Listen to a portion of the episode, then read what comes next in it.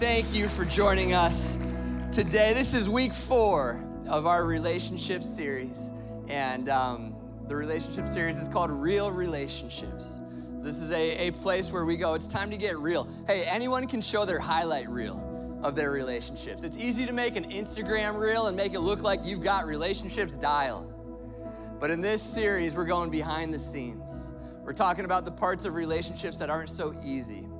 And I'm going to share a lot of my story today, um, and I think it's going to help a lot of people. And so let's pray, and we'll get into it. Father, we love you so much. I thank you for this place. I thank you for this space. Be here with us now, we pray. In Jesus' name, and everyone said, Amen. You guys take a seat.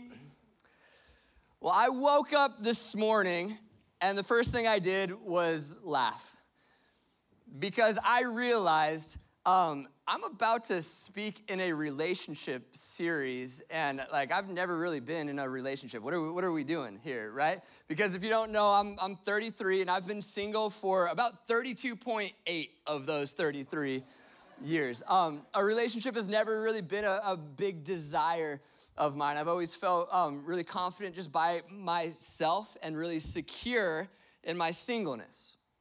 Now, that statement I just made is called a partially complete truth.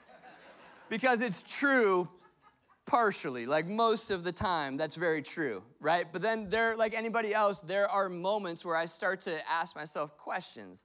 There are moments where I start to, to wonder if, um, if um, I need to be to rethink the way that I think about this. And um, I'm sure I'm not alone in this room. All we have to do is go right back to Genesis 1 and um, in Genesis 1, God says, Go be fruitful and multiply. Like there's something in every human being that uh, longs for and wants to leave a legacy, right? And, and fill the earth and subdue it. And so there's a myriad of reasons why that doesn't happen for different people. Um, but for, for me, that's left me asking a lot of existential questions.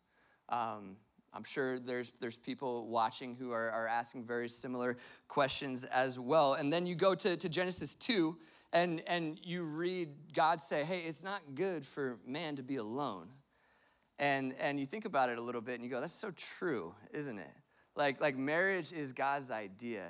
It's his plan, and it's a beautiful thing. Um, and by the way, I'm a huge fan of marriage. I'm going to a wedding in a couple of hours. I think it's a, a great thing to, to celebrate. Um, it just hasn't been um, a desire of mine and a part of, of my story. But it makes you wonder sometimes because it, like loneliness, is a real thing. And so I set out to write a singleness talk.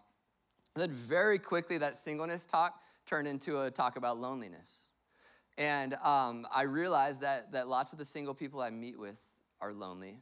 But then lots of the people I meet with who are in relationships feel lonely as well. Like loneliness is a human problem, and we need to talk about it. And so, this is a sermon uh, about loneliness. If you've ever felt alone, if you've ever had a night where you're looking around going, man, I, I just feel like I am on an island and nobody understands, then this message is for you. Here's the really good news the Bible has a lot to say uh, about this. So, our passage today, Gen- or Matthew 28, verses 18 through 20, potentially the most important passage in all of Scripture. I say that a lot, but I mean it this time. Uh, Matthew 8, 28 is when Jesus has just gone to the cross, and then three days later, rose again, defeated sin and death, and then he gathers his disciples together and he gives them a commission.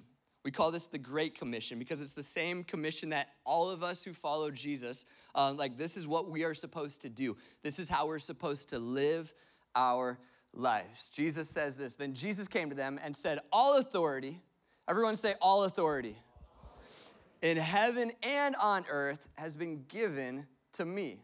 So, by the way, um, we here at Red Rocks believe that when Jesus said, All authority on heaven and on earth has been given to me, he was serious. It's not uh, some of the authority has been given to Jesus. Uh, we don't meet here to worship like a good teacher or a, a nice guy. We, we gather here to worship Jesus, who we believe is the King of Kings and the Lord of Lords, and all authority has been given to Jesus. Therefore, verse 19 says, It's an important therefore. Go and make disciples of all nations. So, this is our, our part to play in the story. Since Jesus has been given all authority, our job is to make disciples. Now, leave that up for a sec. That's, uh, let's, let's break down this language. Jesus was a rabbi, so he was a teacher, and he had disciples or students. And Jesus taught his disciples, his students, like how to live and how the way that they should talk and, and um, how they should live authentic and a humble and a generous life, right? And then in Matthew 28, he turns it on them and he says, Now it's your turn to take what I just did for you and do that for the entire world. Go and make disciples of all nations. Hey, this is why we say at Red Rocks, we exist to make heaven more crowded. We exist to tell as many people as we can about Jesus and show them and teach them how to live like Jesus. Jesus gave us a commission that will keep us busy for the rest of our lives. And then he says, baptizing them in the name of the Father, and the Son, and the Holy Spirit, which we will be doing in May. Uh, and some of you, maybe it's time for you to get baptized. In verse 20, and teaching them to obey everything I have commanded you. Now, at this point, it sure seems like Jesus is asking a lot of us. And he is. It's a steep request to go make disciples of all nations. But the way that he ends it is the verse that I really want to dial in on today because Jesus goes, I'm giving you a, a, a, great commission, but don't worry because Matthew 28 20 says, Surely I'm with you always to the very end of the age. You gotta let this truth, Matthew 28 20, sink from your head to your heart today. Jesus promised us that he will always be with us.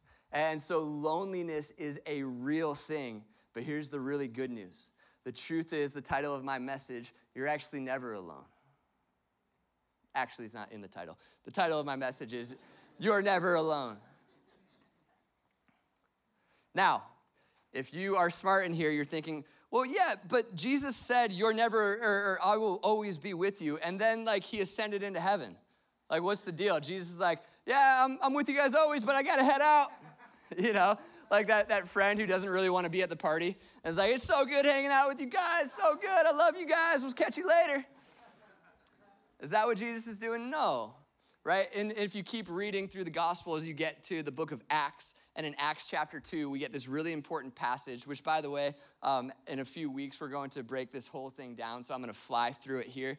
Um, but, but don't worry, we'll, we'll get back to it. When the day of Pentecost came, they were all together in one place. Suddenly, a sound like the blowing of a violent wind came from heaven and filled the whole house where they were sitting. They saw what seemed to be tongues of fire that separated and came to rest on each of them. And then here we go.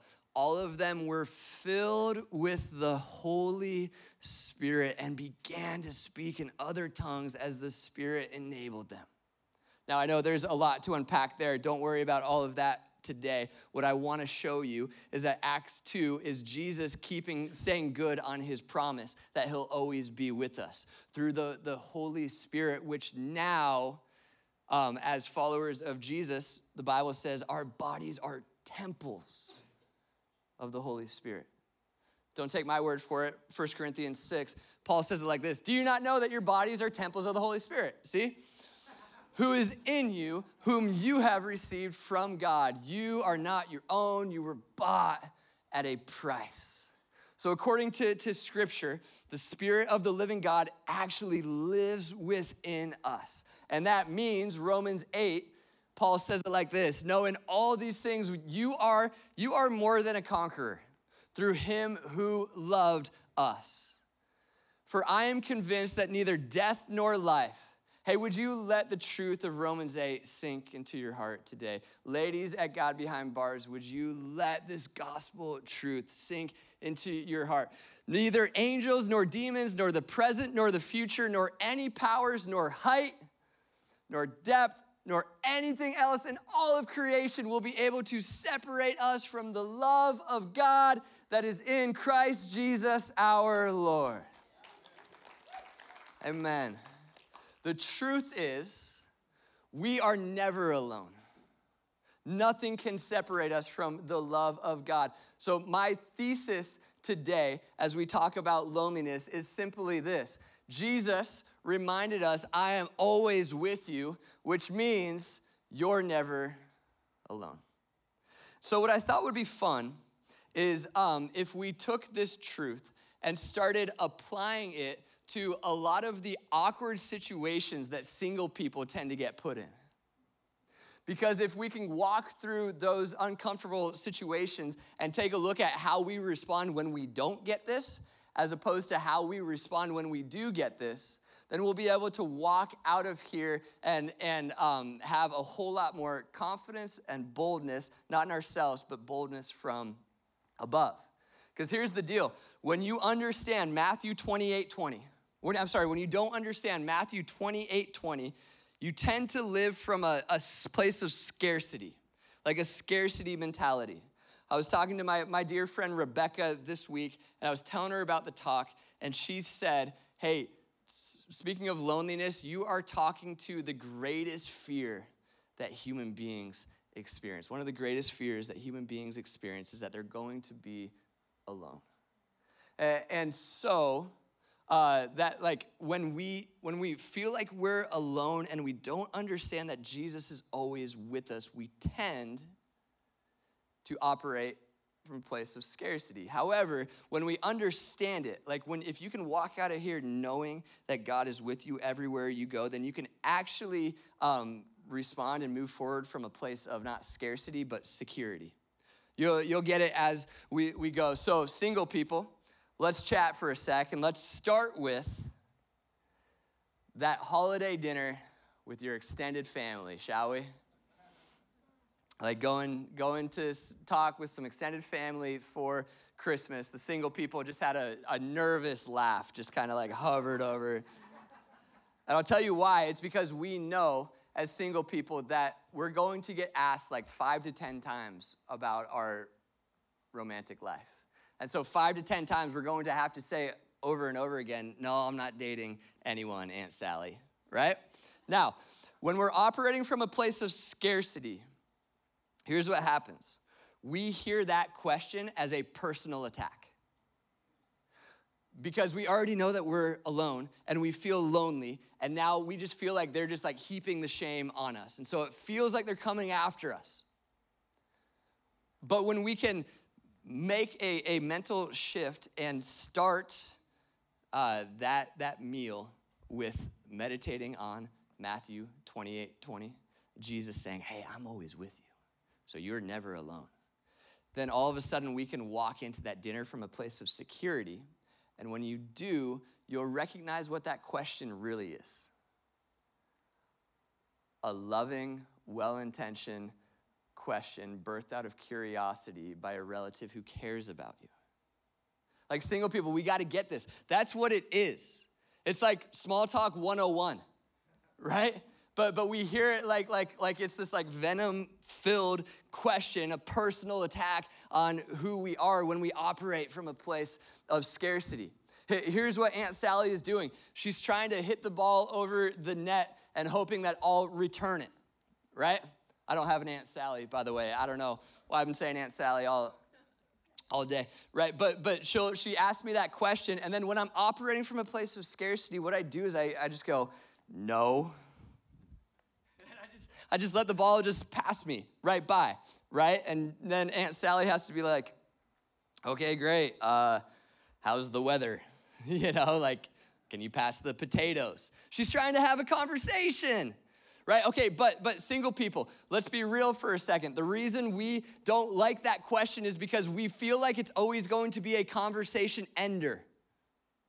Like, like we want the conversation to flow naturally, but we don't want people to ask us that because the only response we can think of is no. But when you can move from the scarcity mentality to the, the, the secure place, you can actually turn that conversation ender into a conversation starter. Here's how I do it, and you'll have to um, conceptualize it for your own personal life. But when I get asked that question, I go, "No, I've actually um, I've been single for for 33 years." And I've actually been a single pastor for the last 10 years. And I know it's kind of a unique calling, but it actually opens up the door for all sorts of interesting conversations and pastoral meetings that I get to have with a lot of people. And so I love that about myself. Do you see what I just did? I hit the ball back across the net. Now, Aunt Sally has 10 interesting questions that she can ask me in response, and we're off to the races, right?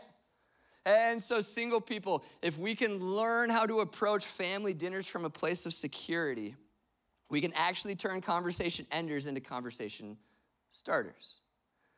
And we can realize that our relatives are, are just there cheering for us, wanting to have uh, conversations about what's going on in our lives. This changes everything, man.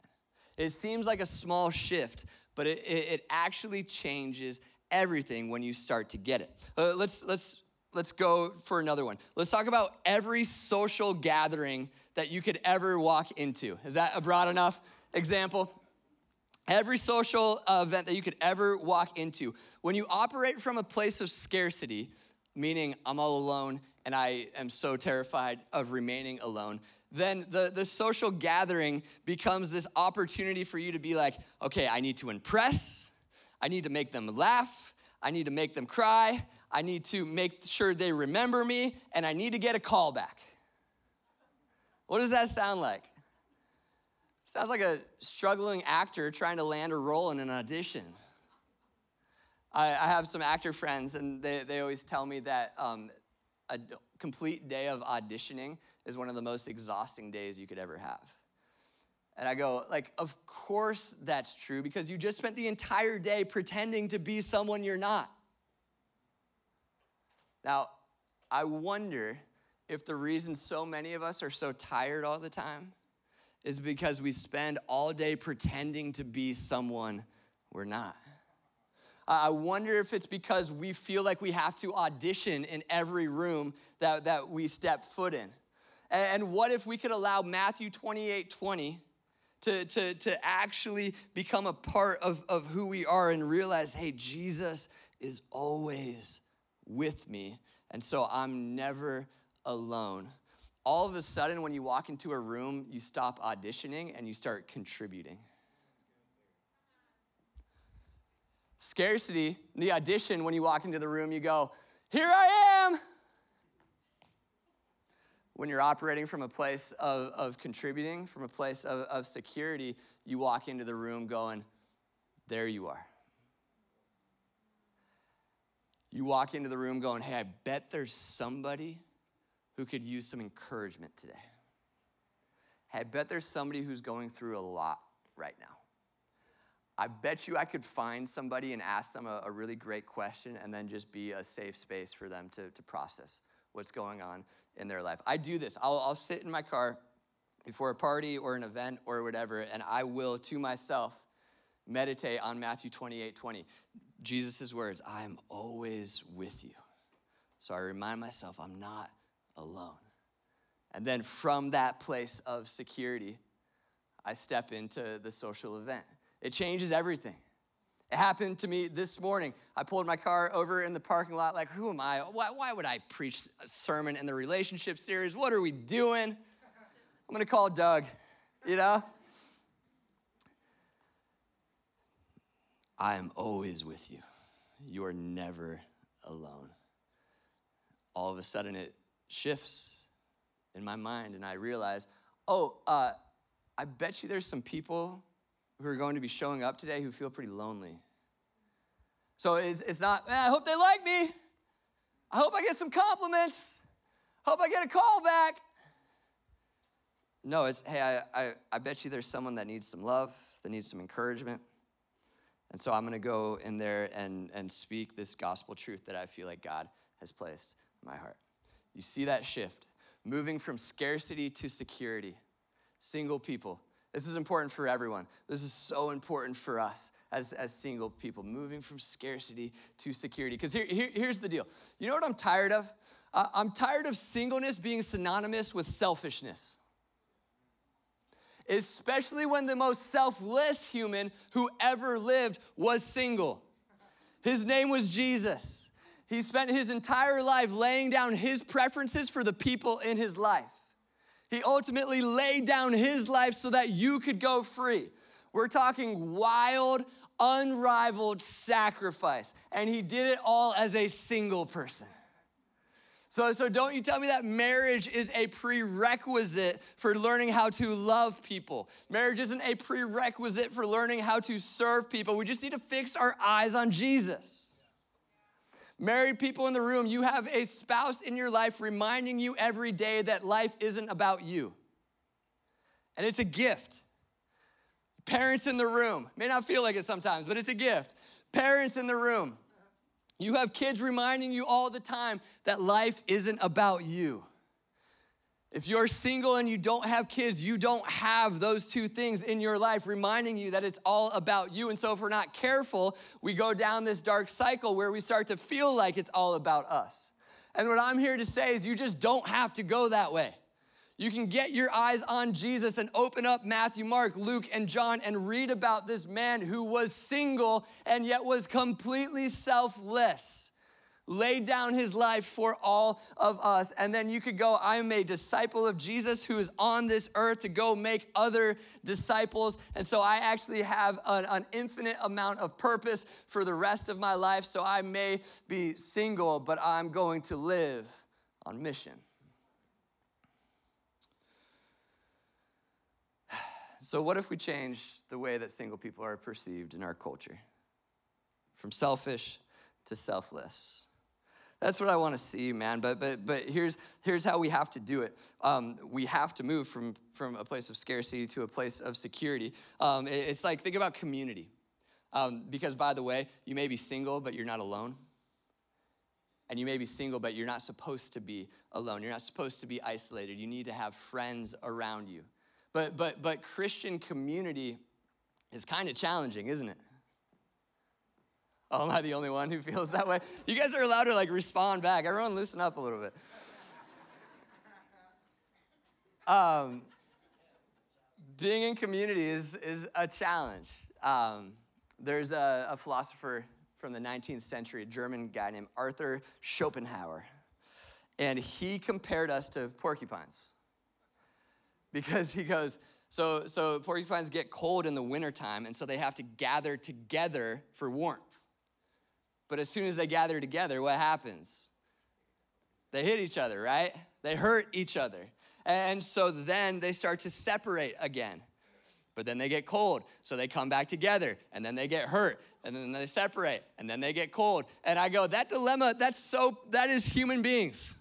This is us. Great idea for a show.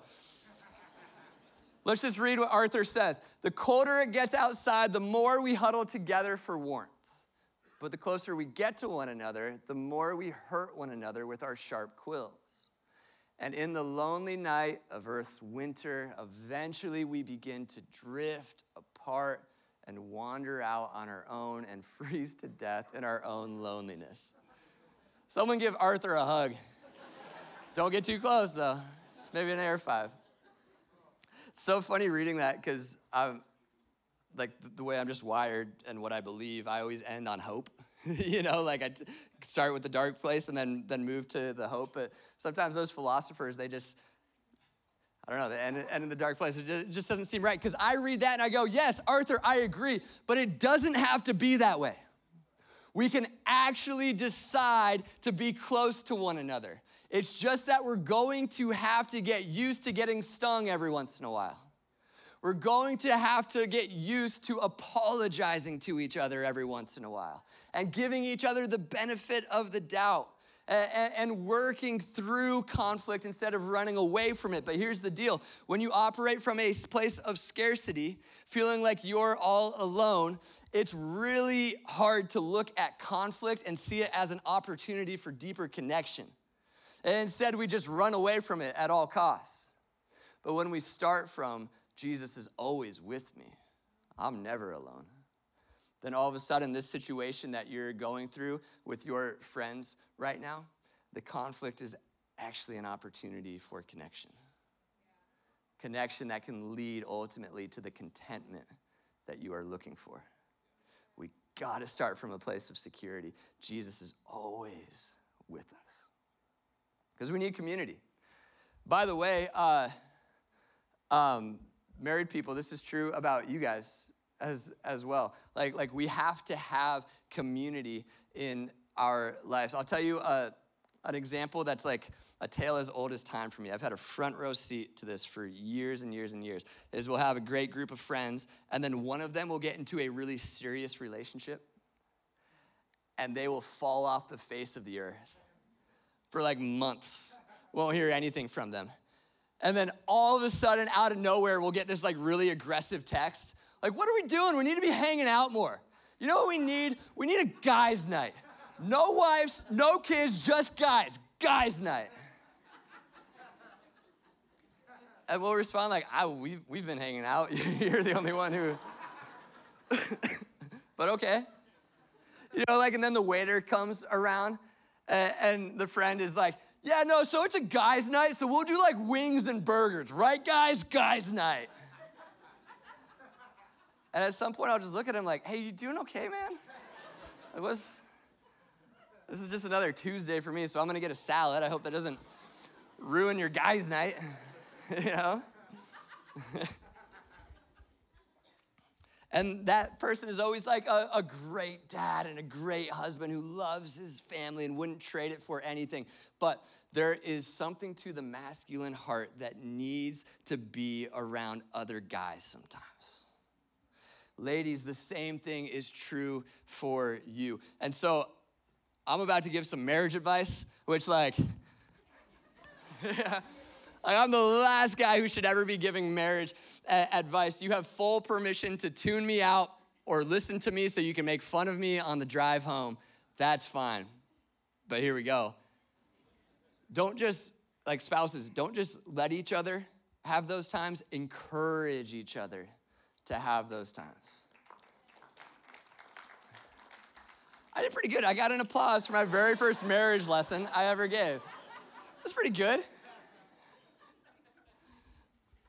Like, not all the time. If it's happening all the time, that's a whole different problem. But sometimes it's important, man. If, if, especially if guys don't get that time, then something gets weird and they end up saying things like guys' night all the time, you know? And it's just, I don't know.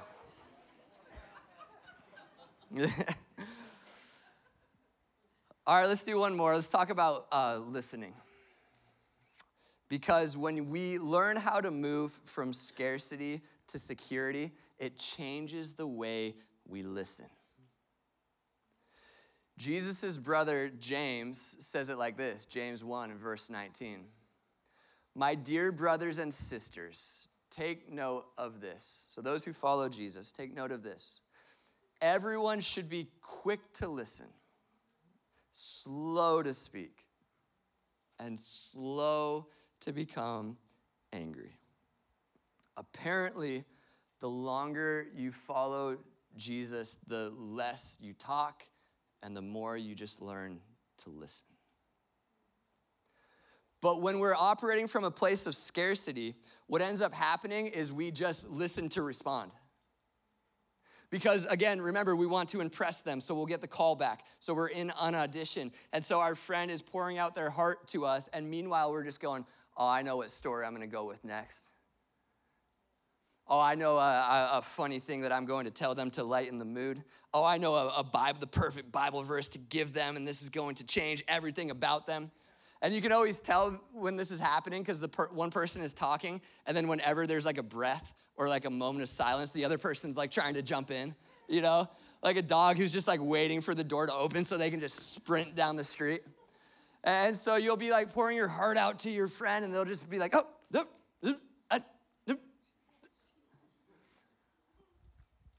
It's a place of scarcity, man. If we can start from, hey, I have no one to impress. Jesus is always with me. I'm never alone. Then suddenly, what can start to happen is we can sit there and be a fellow human being with another human being who's going through something and just be an ear to help them process whatever's happening. Or as Paul says in Galatians 6 2, we can bear one another's burdens with each other. I'm telling you, man, if we can fix our listening problem, we will fix our loneliness problem. Because what people really need are friends who will listen. Life is hard. We go through so much. There's so much to, to process. Learn how to be someone who is attentive and ready to listen, but it starts from realizing that you, it starts from being in a place of security instead of scarcity. Years ago, I was um, a pastor at a great church in California, and I would spend half of my week with young adults, and then the other half of my week with, um, with mostly men, but some women who were a part of the baby boomer generation. And, so um, I would see, every time I was with the young adults, I would just see untapped potential. And then when I was with the baby boomers, I would see all of this wisdom. And I always felt like, man, if we could just build a bridge between these two, like how great would that be? And so I decided to, to start a mentoring ministry. And I asked the young adults if they'd be up for it, and they go, Yeah, we would love that. And then I asked the, the baby boomers if they'd be down to, to be mentors, and they said, I think, but I'm scared. And they, they asked me, they said, Would you teach us how to talk to your generation? Which, by the way, is a phenomenal question. So I said, Absolutely. And we would get together on Tuesday nights, and very first thing I taught them was James 119. Be slow to speak, quick to listen. Slow to speak, quick to listen. What I told them is don't just listen to respond. And then I gave them homework. I said, okay, this week, you're gonna go buy your mentee coffee. They're gonna try to pay for it. They can't afford it. Buy it for them. and you're gonna go with a list of 10 questions. And you're gonna sit there and just ask them the first question, and then you're gonna listen. And right when it's like welling up in you and you feel like it's time to respond, you're gonna move to your next question, and your next question, and your next question. And you're not going to listen to respond, you're just going to listen to be a fellow human being. And they did it. They, they, they came back the next Tuesday and they were like, it was so tough. It was so difficult, but it was such a good exercise. You know, they'd be like sitting there over coffee, just like, mm hmm, mm hmm, mm hmm, mm, don't quit that job until you have another one lined up, you know, or whatever. Like, mm hmm.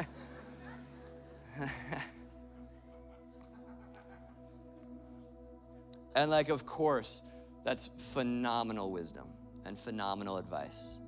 So the challenge is do you love them enough to build out a relationship where the, the soil is healthy enough that that seed that you plant will actually be heard? That's what it looks like to live from a place of security. That's how it, that's what it looks like. Like, like watch Jesus. Listen to, go read Jesus' life. He just knew who he was. And so, like, he wasn't afraid when, when people would try to throw stones at him. He wasn't afraid when people would try to put him to the test. He wasn't, he was never like trying to fight back against what people were doing when they were trying to, to go after his reputation. He just sat and he loved the person that he was talking to enough to actually listen to them. Single, dating, engaged, or married, what if we moved from scarcity to security? How do you do it? over and over again, meditating on this truth Jesus is always with us, so we're never alone. There's a guy named Dallas Willard who is like the spiritual formation Yoda for a lot of us. Um, just phenomenal guy. He was, a, he was a professor at USC, passed away 10 years ago. And there's um, this old story about Dallas that he uh, got to the end of a lecture and there was a hand that was raised from the back. 21 year old kid who just had it out for Dallas. And he spends the next three minutes just trying to pull the rug out from underneath Dallas, trying to, to show him why everything he just said in his lecture wasn't true. And then going after Dallas personally, taking personal shots at him, like trying to start a fight in front of this entire lecture, lecture hall. By the way, Dallas is one of the most brilliant minds from the last hundred years, like it wouldn't have gone well for this kid, right? And as the story goes, Dallas stands there and he listens And when the kid finishes his rant, Dallas says, Thanks for your, thanks for your thoughts. That seems like a good place to wrap things up today. We'll pick it up again next week, class dismissed. And uh, somebody came up to Dallas and goes, Hey, that kid was asking for it. Why didn't you put him in his place? Why didn't you teach him a lesson? And Dallas said, I'm practicing not having the last say. Just leave that there. That's the fruit of someone who's spent decades meditating on this truth that Jesus is always with us. So we're not alone. And fruit's the right word, isn't it? It's not a switch. Man, I wish it was. It takes time. Paul says it like this Galatians 5 says, But the fruit of the Spirit is love, joy, peace. My goodness, if you feel lonely in this place, listen to, to Galatians 5 22. The fruit of the Spirit is love, joy, peace, forbearance, kindness, goodness, faithfulness, gentleness, and self control. All of the things that we're all so desperate for. But the work of the Spirit is the long, gradual walk in the right direction. This past week, I was uh, at my friend Sam's farm, family farm, and we went on a run on Thursday evening and we ran past the orange grove and the apple tree and the lemon trees all the way up this hill and I was exhausted, about to pass out, but we just kept passing tree or avocado tree after avocado tree after avocado tree after avocado tree. And all of them were overflowing with avocados. Just more avocados than they knew what to do with. And as we were walking back down the, the mountain, Sam goes, um, Yeah, my, uh, my grandpa planted all these trees back in the year 2000. And I thought, That's it. That's what I'm trying to communicate this weekend. Like, he didn't plant the, that seed back in 2000 and then wake up the next morning like, I need my avocado toast. Where are the avocados? No, he just kept watering, making sure they had sunlight, cutting back the branches that aren't supposed to be there. And now, 23 years later, they have an overflowing amount of fruit that they don't even know what to do with. I took another suitcase and just stuffed it full of avocados. The TSA agent must have been like, What is, what is this? It's just a bag of avocados? So it is with those who walk in step with the Spirit. You may not see the change happen today, but if you keep going one day, one hour, one breath at a time, you will start to see the fruit of the Spirit in your life. You will start to see the love, joy, peace, patience, kindness, goodness, and self control start to overflow out of your life. Around that same time that Sam's grandpa planted those, those avocado trees, God was working in the heart of uh, Sean Johnson and Scott Brugman and Chad Brugman and Brian Zabel and a few others saying, hey, what if, what if, what if you planted a church and called it Red Rocks?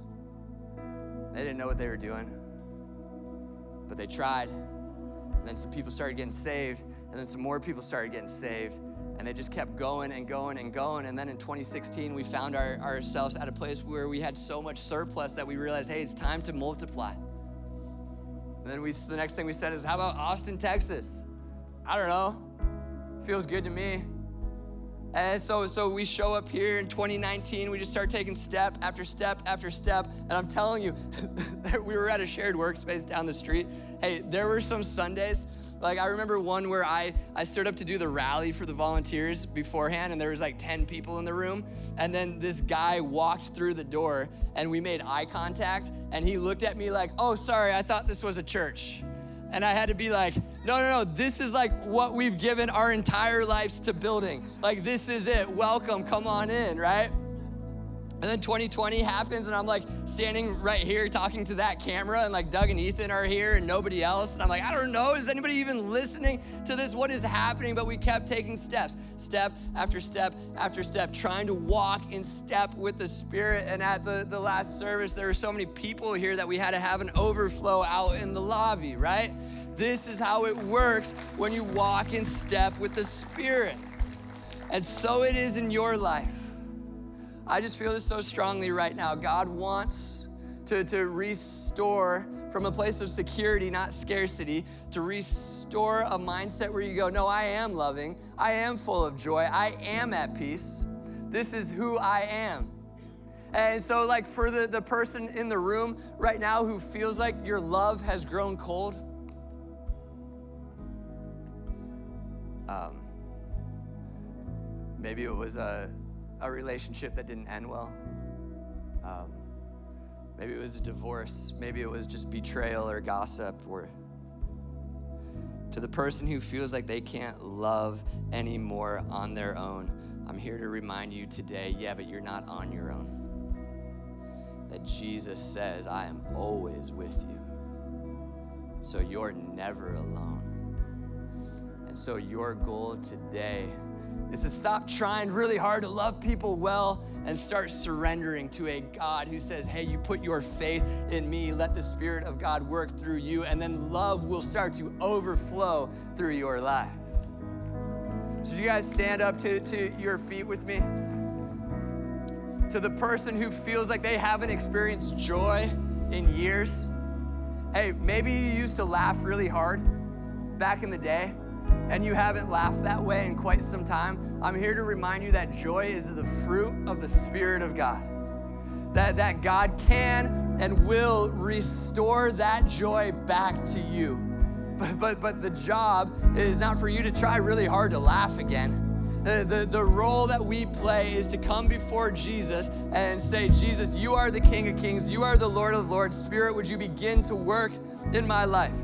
And to the one who feels like they haven't been at peace in years, I keep having conversations in the lobby today, man. People saying, I just overthink. I just overthink. I overthink. I overthink. I overthink. Come on. And, and when it comes to relationships, it's even worse, right?